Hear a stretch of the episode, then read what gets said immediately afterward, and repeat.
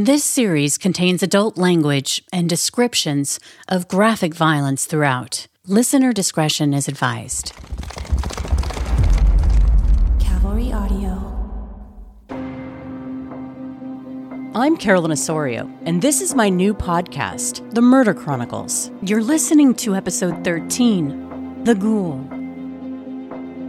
The year is 1907, and a sailor's been out to sea for years.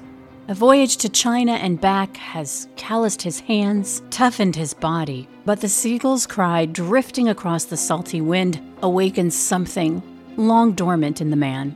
The swabby takes a moment to drink in the sight. Civilization. Someone up above in the crow's nest makes it official. Land ho! It's Aberdeen, Washington, at long last.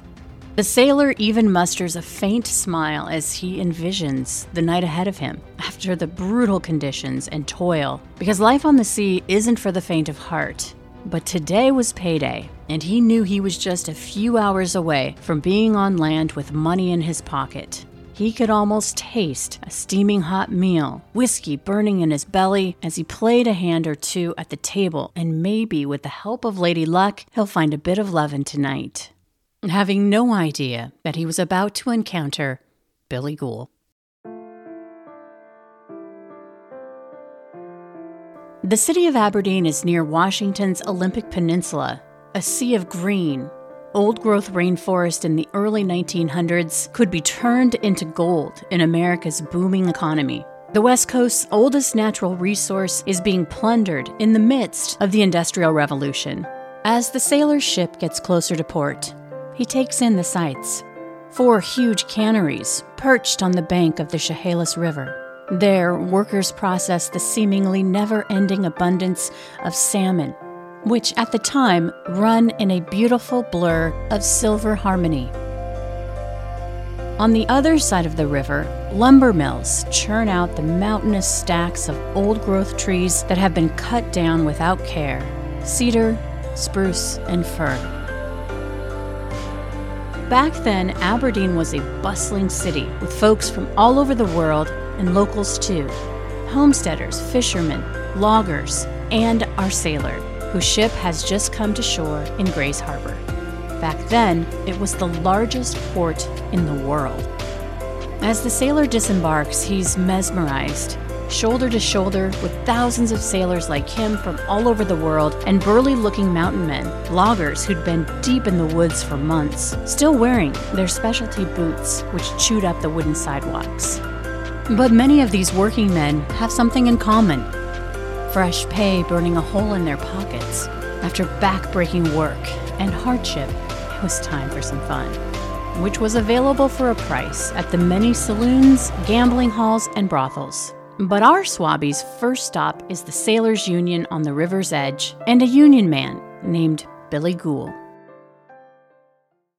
Billy Ghoul was short and stocky, but he was an intimidating figure who made an impression, with a closely shaved head, barrel chest, and a wide smile when he wanted to. He was known as a sailor's sailor, which meant that he himself had done the hard and more often than not thankless work that was a sailor's life. And he had the tattoos to prove it. The reason our sailor stops off here is easy. He's in the Union, and this is where he'll get paid.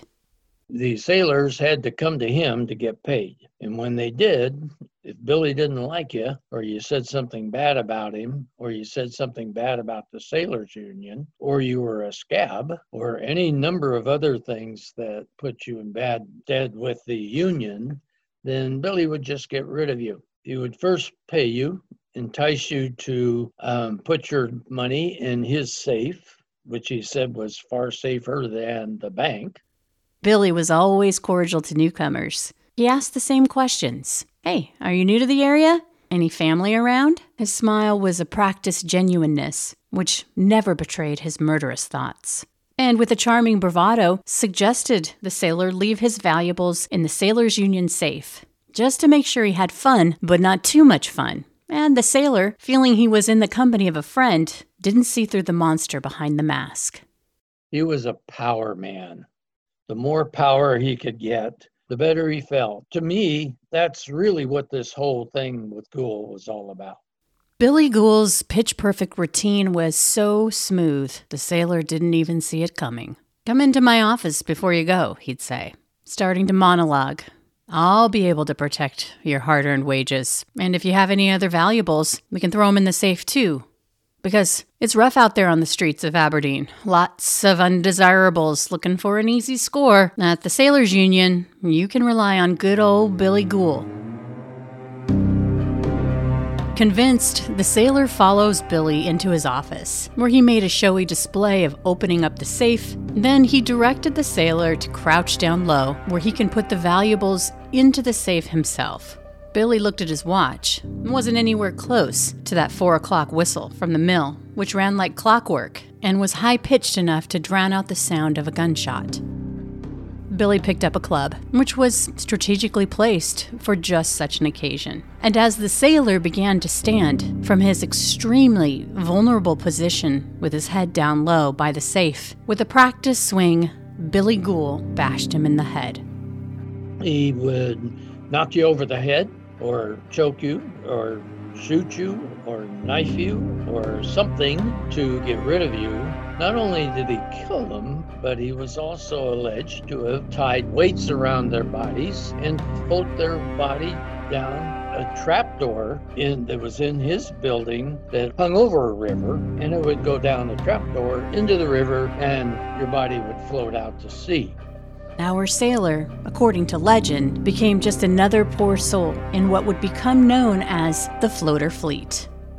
Billy was a notorious character in Aberdeen. He came to Aberdeen in about 1902 and he was there for eight years and he absolutely wreaked havoc on the city. He was alleged to have killed as many as 200 people during that time. That's author Bill Lindstrom. Bill has worked for over 55 years as a newspaperman, mostly as an editor for the Aberdeen World. And he's working on a new book about Billy Ghoul called Admiral of the Floater Fleet The Mystery of Billy Ghoul, allegedly one of America's most prolific killers. He says allegedly in the title because there's a lot we don't know about Billy Ghoul and just how many people he killed. We do know that Billy Ghoul's early life began in 1873 in Germany. He came to America along with 500,000 immigrants looking for a better life in 1896 when he was 23 years of age. Billy went to Alaska to prospect for gold, and it's believed that that's where his lust for killing people began. He was a partner in a gold mine up there. Now, is how uh, some of these stories kind of materialize here. But he was alleged to have killed his partner, and mm-hmm. some, and I believe it's pulp because I haven't been able to identify it or document it, but some even allege that he ate him. And here's the thing about Billy Ghoul what he actually did and what he allegedly did are two different things. So keep that in mind don't believe that he killed 200 people. It's possible that he killed 100, and it's quite probable that he killed at least 40. And even if he just killed 40, that would still make him one of the most prolific killers in U.S. history. After Alaska, Billy moved on to San Francisco around 1898, where he got work as a sailor and got chummy with a guy named Shanghai Kelly. James Kelly earned the name Shanghai Kelly because of his predilection for kidnapping people and forcing them to work on ships. This horrendous practice became known as crimping or Shanghaiing. Shanghai is basically you, you capture somebody and you make them do what you want. And it's mostly associated with taking them off of a ship, putting them on another ship, and making them a slave. Because of a shortage of sailors, crimpers got what was literally called blood money. For each man they could Shanghai by either conning, intimidation, or violence, they received this blood money. Once a hostage on the ship, the new sailor was given a choice work or starve. Often their first month's wages went to paying the blood money that was offered. Shanghai Kelly was so infamous, a movie has been made about his horrendous crimes, and the song Go Climb a Tree by Gaelic Storm tells the tale of Shanghai Kelly's most infamous cruelty for blood money. Down,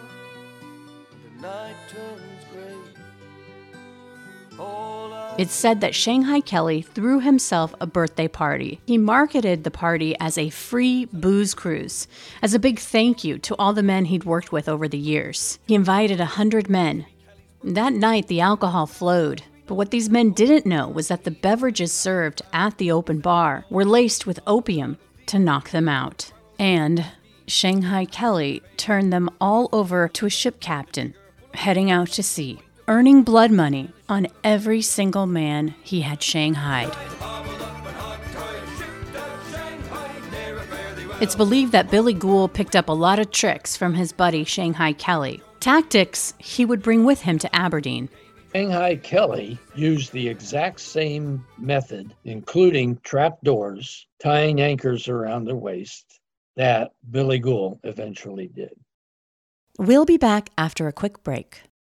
Billy Gould was able to manipulate his way into the Seamen's Union in San Francisco, one of the most powerful unions in America at the time.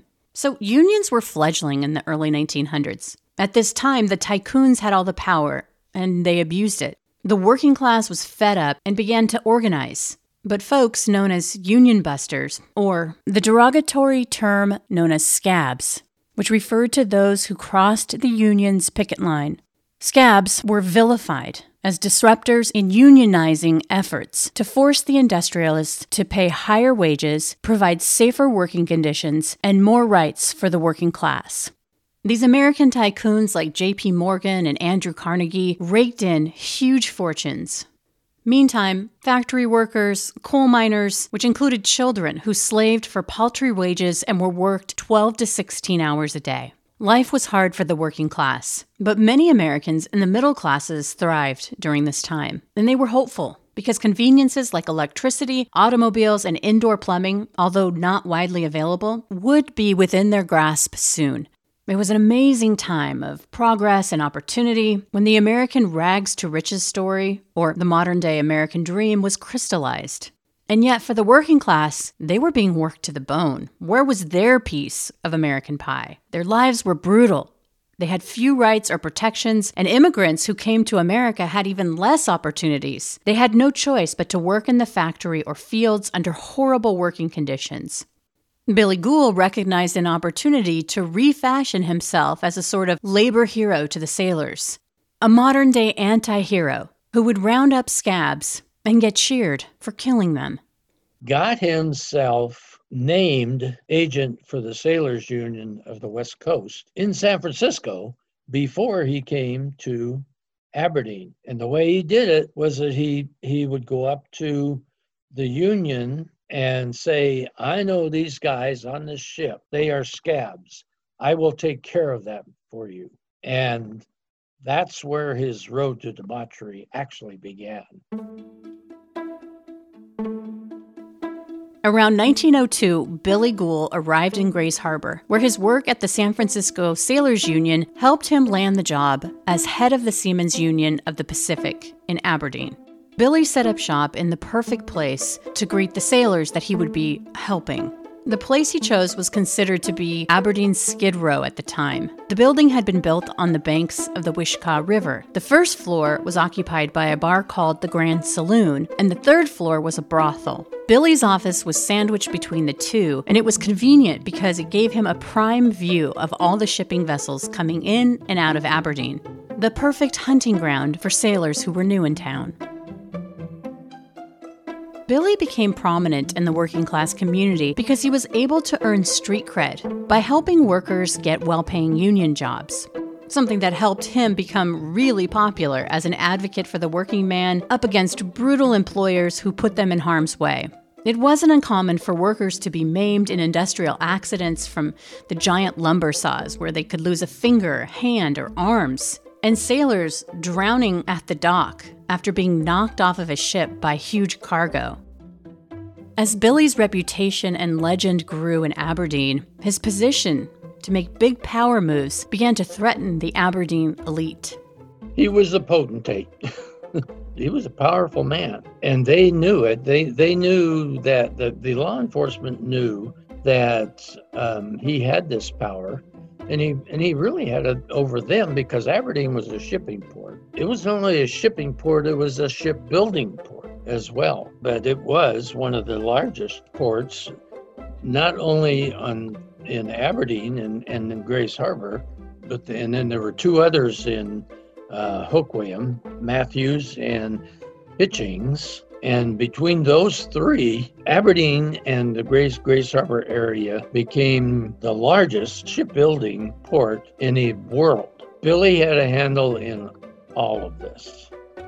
Billy loved wielding that power in a way that made union members feel supported as he continued to go after union busters, or scabs.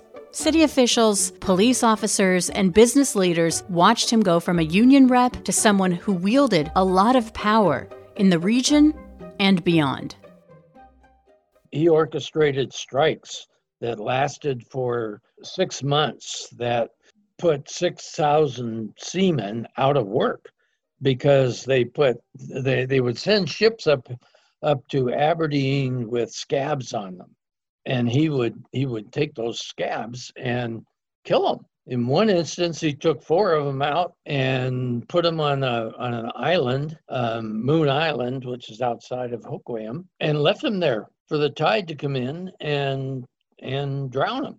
Another instance he he um, in fact the very very first instance that he ran afoul of everybody um, was um, in 1906 which was about three years after he had come to Aberdeen, well, almost four years. There was a ship called the Fearless. It came into town and it had a number of Union busters on the ship. Uh, there were about eight of them. And he kidnapped them. He, he took about 12 of his own men and went up and he kidnapped them. He was alleged to have killed one and he basically was tried for that and fined. Well, he was so powerful that the union, Sailors Union in San Francisco, paid his fine and he was off. This ingratiated himself with fellow sailors. Crossing Billy was not good for one's health. Payback could come in a variety of forms. He had a charming nature about him. He could be your friend, but don't ever cross him. And there were a number of people that did, either crossed him or they crossed the Sailors Union and they paid for it. But he was charming. He could talk his way, or I should say, into and out of an, any number of different incidents that occurred. Billy was intelligent, ruthless, and he picked the perfect victims mostly sailors, single men from out of town with few ties to the community and he masterfully positioned himself as a person of authority within the investigation of the people that he's alleged to have murdered. Most of them really didn't have relatives in the area or anything. And the thing is that who would identify these bodies? Well, Billy Gould did. Every time there was a body, or most of the time that there was a body, the um, police chief at the time um, would knock on Billy's door and say, "We got another floater out here." That's what they actually happened because Wishkah River was in a was a tide flat river, and fluctuate the water would fluctuate with the tides. So when the tide would go out, the body would float up. A few years after Billy Gould's arrival in Aberdeen, there were so many bodies recovered that they became known as the Floater Fleet, and Aberdeen would become known as the Port of Missing Men. The labels weren't good for business, and at some point, law enforcement realized that the floater fleet was possibly the work of a serial killer. Aberdeen had already earned a bad reputation. In the early 1900s, it was known as the Hellhole of the Pacific, because of its legendary Skid Row that was raw, rowdy, and filled with saloons and brothels that cashed in on all the men coming into the city. Concerned about the reputation of their city and stopping a killer, city leaders backed a new candidate for chief of police. His name was George Dean, and he ran a campaign on the promise to catch the killer. George Dean won, which wasn't good for Billy Gould. Billy wasn't even on the chief of police's radar until he caught him in a lie. Billy was called to identify another body in the floater fleet. Remember, Billy's job as the head of the Sailors Union of the Pacific was to identify men found in the water who were believed to be sailors. Billy takes a look at the body and says to Chief Dean, Yeah, that's Otto Kurtz. But something didn't sit right with Chief Dean. He took a closer look at the body that they just recovered the body that Billy had just identified as Otto Kurtz, and he remembered seeing that watch on another man. And though he couldn't remember his name, he knew that it wasn't Otto Kurtz. As it would turn out, that watch had a story to tell. George Dean had seen a man with this watch on in a bar a few days before that. And he knew the man wasn't Otto Kurtz. He was introduced as a different man, different name. He found out that where this the guy that he met, where he lived to the landlord and said he went to go get paid, you know, the, the sailors union. That was three days ago and he hasn't come back. And he found out the man's name was Alterman, Rudolph Alterman. Well, he, he also then realized that, okay, Alterman is the dead guy. Billy identifies him as Otto Kurtz. So Dean gets on the phone or in some way contacts a colleague in Germany and finds out that Otto Kurtz is the maker of the watch. Chief Dean didn't arrest Billy then. He knew he didn't have enough evidence, but he started to hatch a plan. He brought together the mayor of Aberdeen and a few business leaders who contributed $10,000 to put toward an investigation of Billy Gould. And just for scale, $10,000 back then, in today's money, would be worth a little over $327,000. Now, this, I guess you could call it secret task force, they used a portion of the money to buy the Grand Saloon.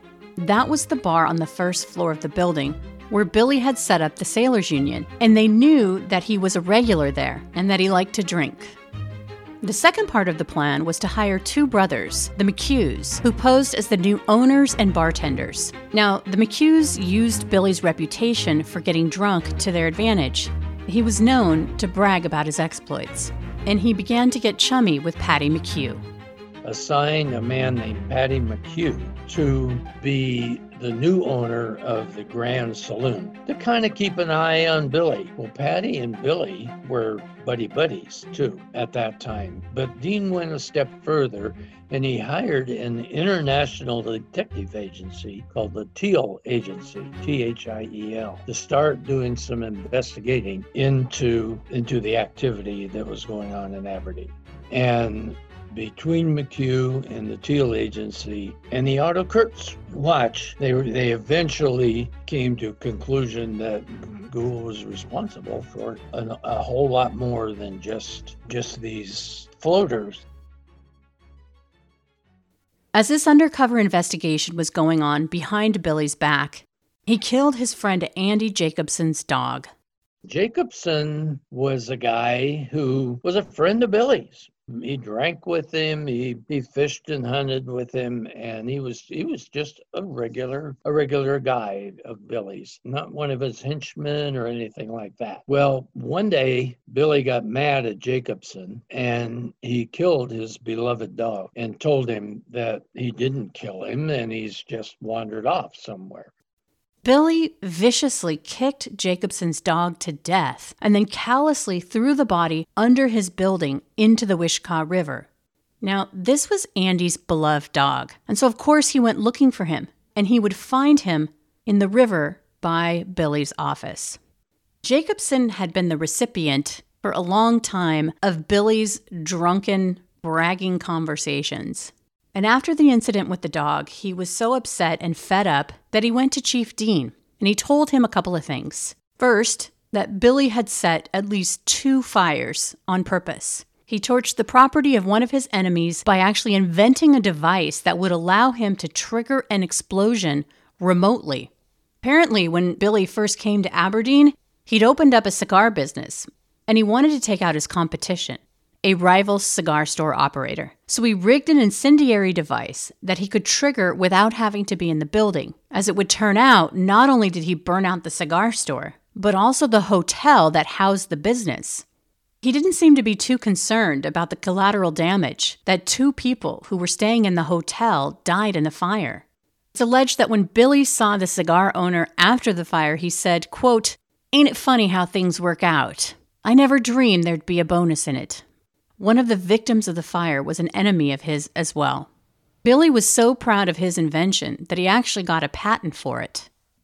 Jacobson explains in great detail the patent that Billy has and the fact that he has bragged about the fact that he could burn the whole town down if he wanted to. More murder chronicles after the break. The second thing that Billy's friend Jacobson had told Chief Dean was a story about a murder that Billy had bragged about to him. That a sailor had visited the Sailors Union, and Billy put on his usual dog and pony show and encouraged the sailor to put his $200 in the safe. He then told the man to go stand by one of the river pilings and wait for an incoming ship. But what he was really doing was waiting for the four o'clock whistle to blow from the mill that came like clockwork and then he shot him in the head from his office window. Chief Dean would need one more drunken confession, which would prove to be the deed that would finally lead to Billy's arrest.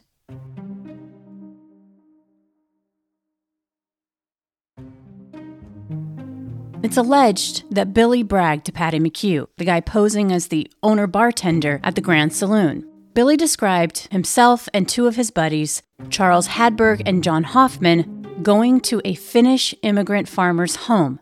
There, they sexually assaulted the farmer's daughter and shot some of their cattle. Of course, Patty McHugh ran to the chief, who wasn't even aware of the crimes against the family because they'd been too afraid of retribution to come forward.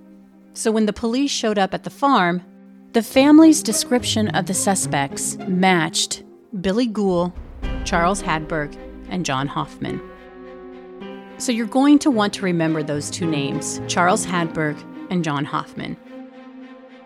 And while it seems that Billy was clueless about the investigation going on around him, it didn't take long for word to get back to him that the police had questioned the farmer and his family. Billy went back to the Grand Saloon. Affronted by the idea that Patty McHugh would betray him, he accuses the man of going to the police.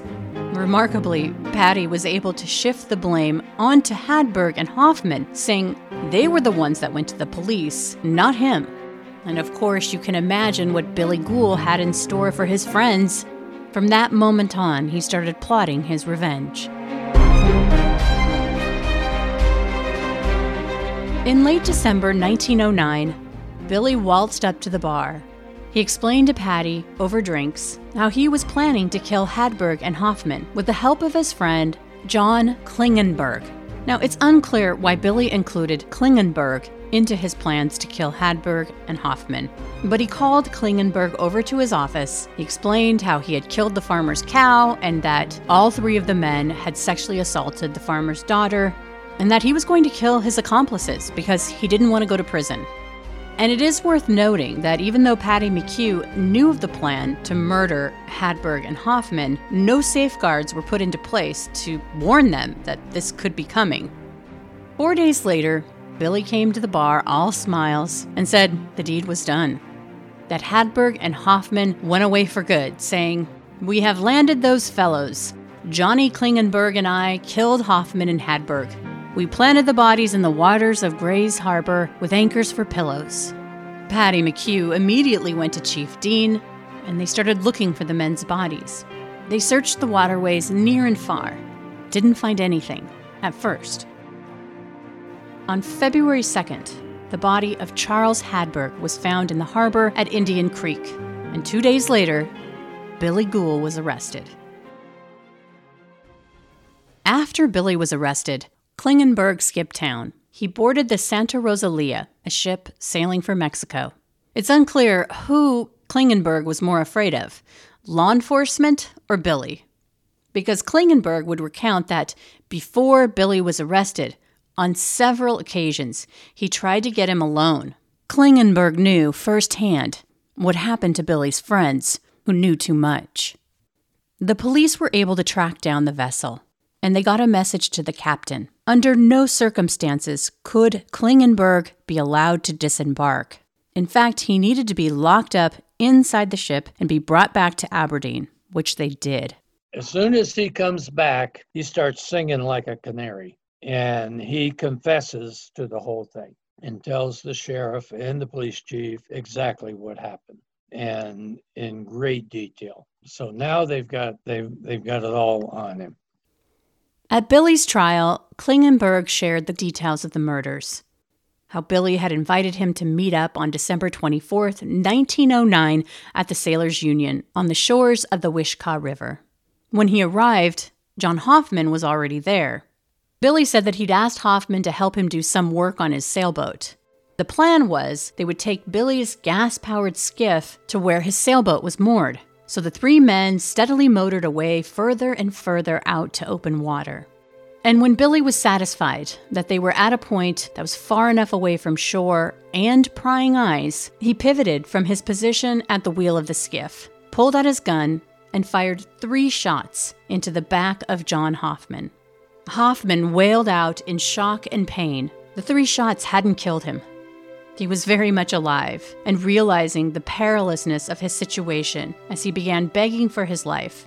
Billy stared at Klingenberg, who sat in a state of shock. Numb to what he had witnessed, Billy shouted at him, If you don't take the wheel, I'm gonna kill you. Then Billy shot Hoffman in the temple and together, Billy and Klingenberg tied an anchor around his body and dropped him to the cold water. But Billy's rampage was far from over. It was time to pay Charles Hadberg a visit.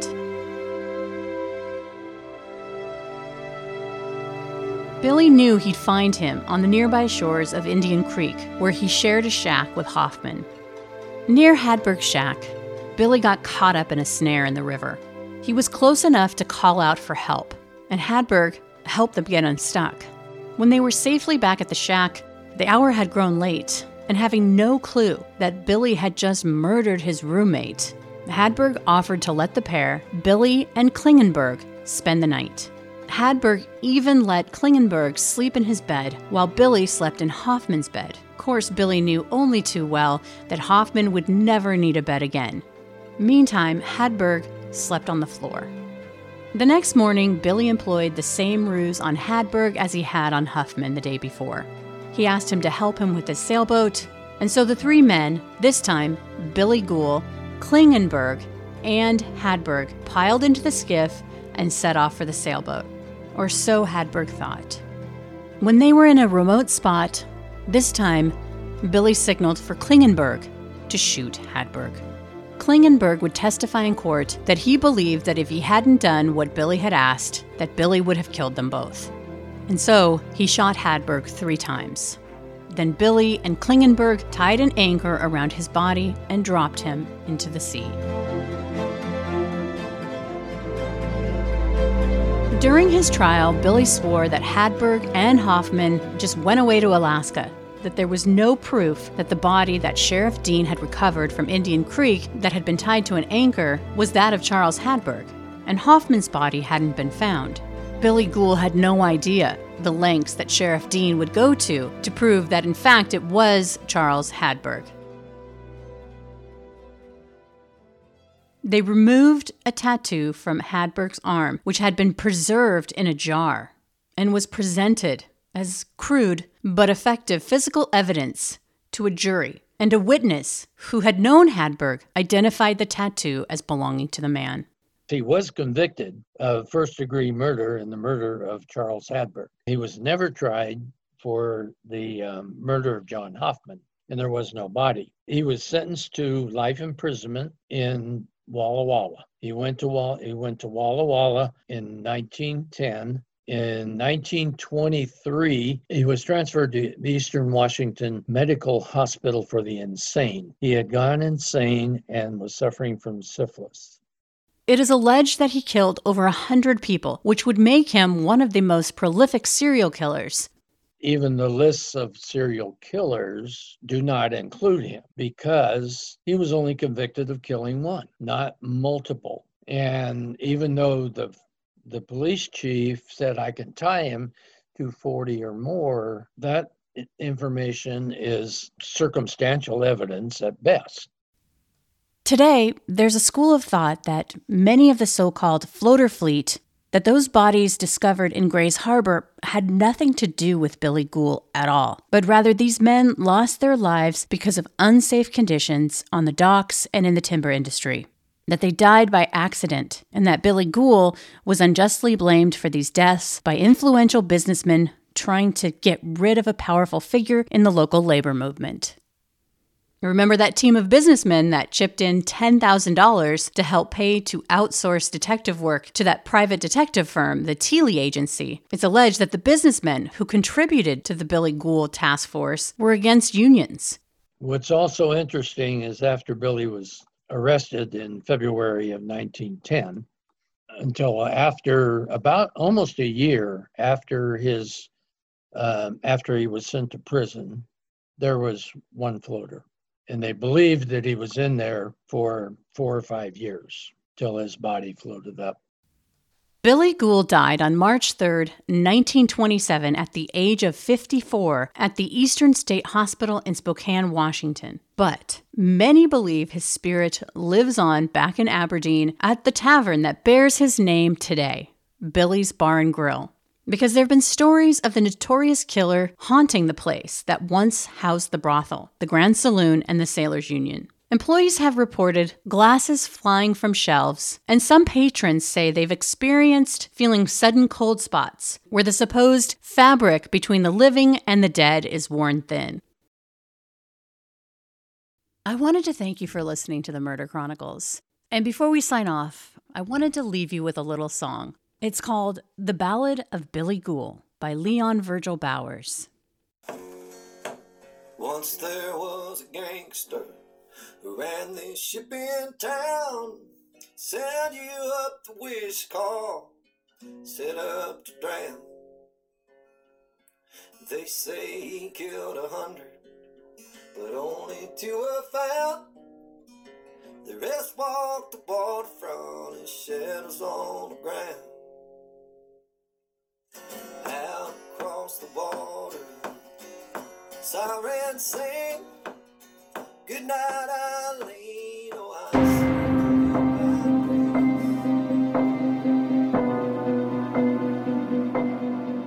The Murder Chronicles is a Cavalry audio production recorded live in the beautiful Pacific Northwest.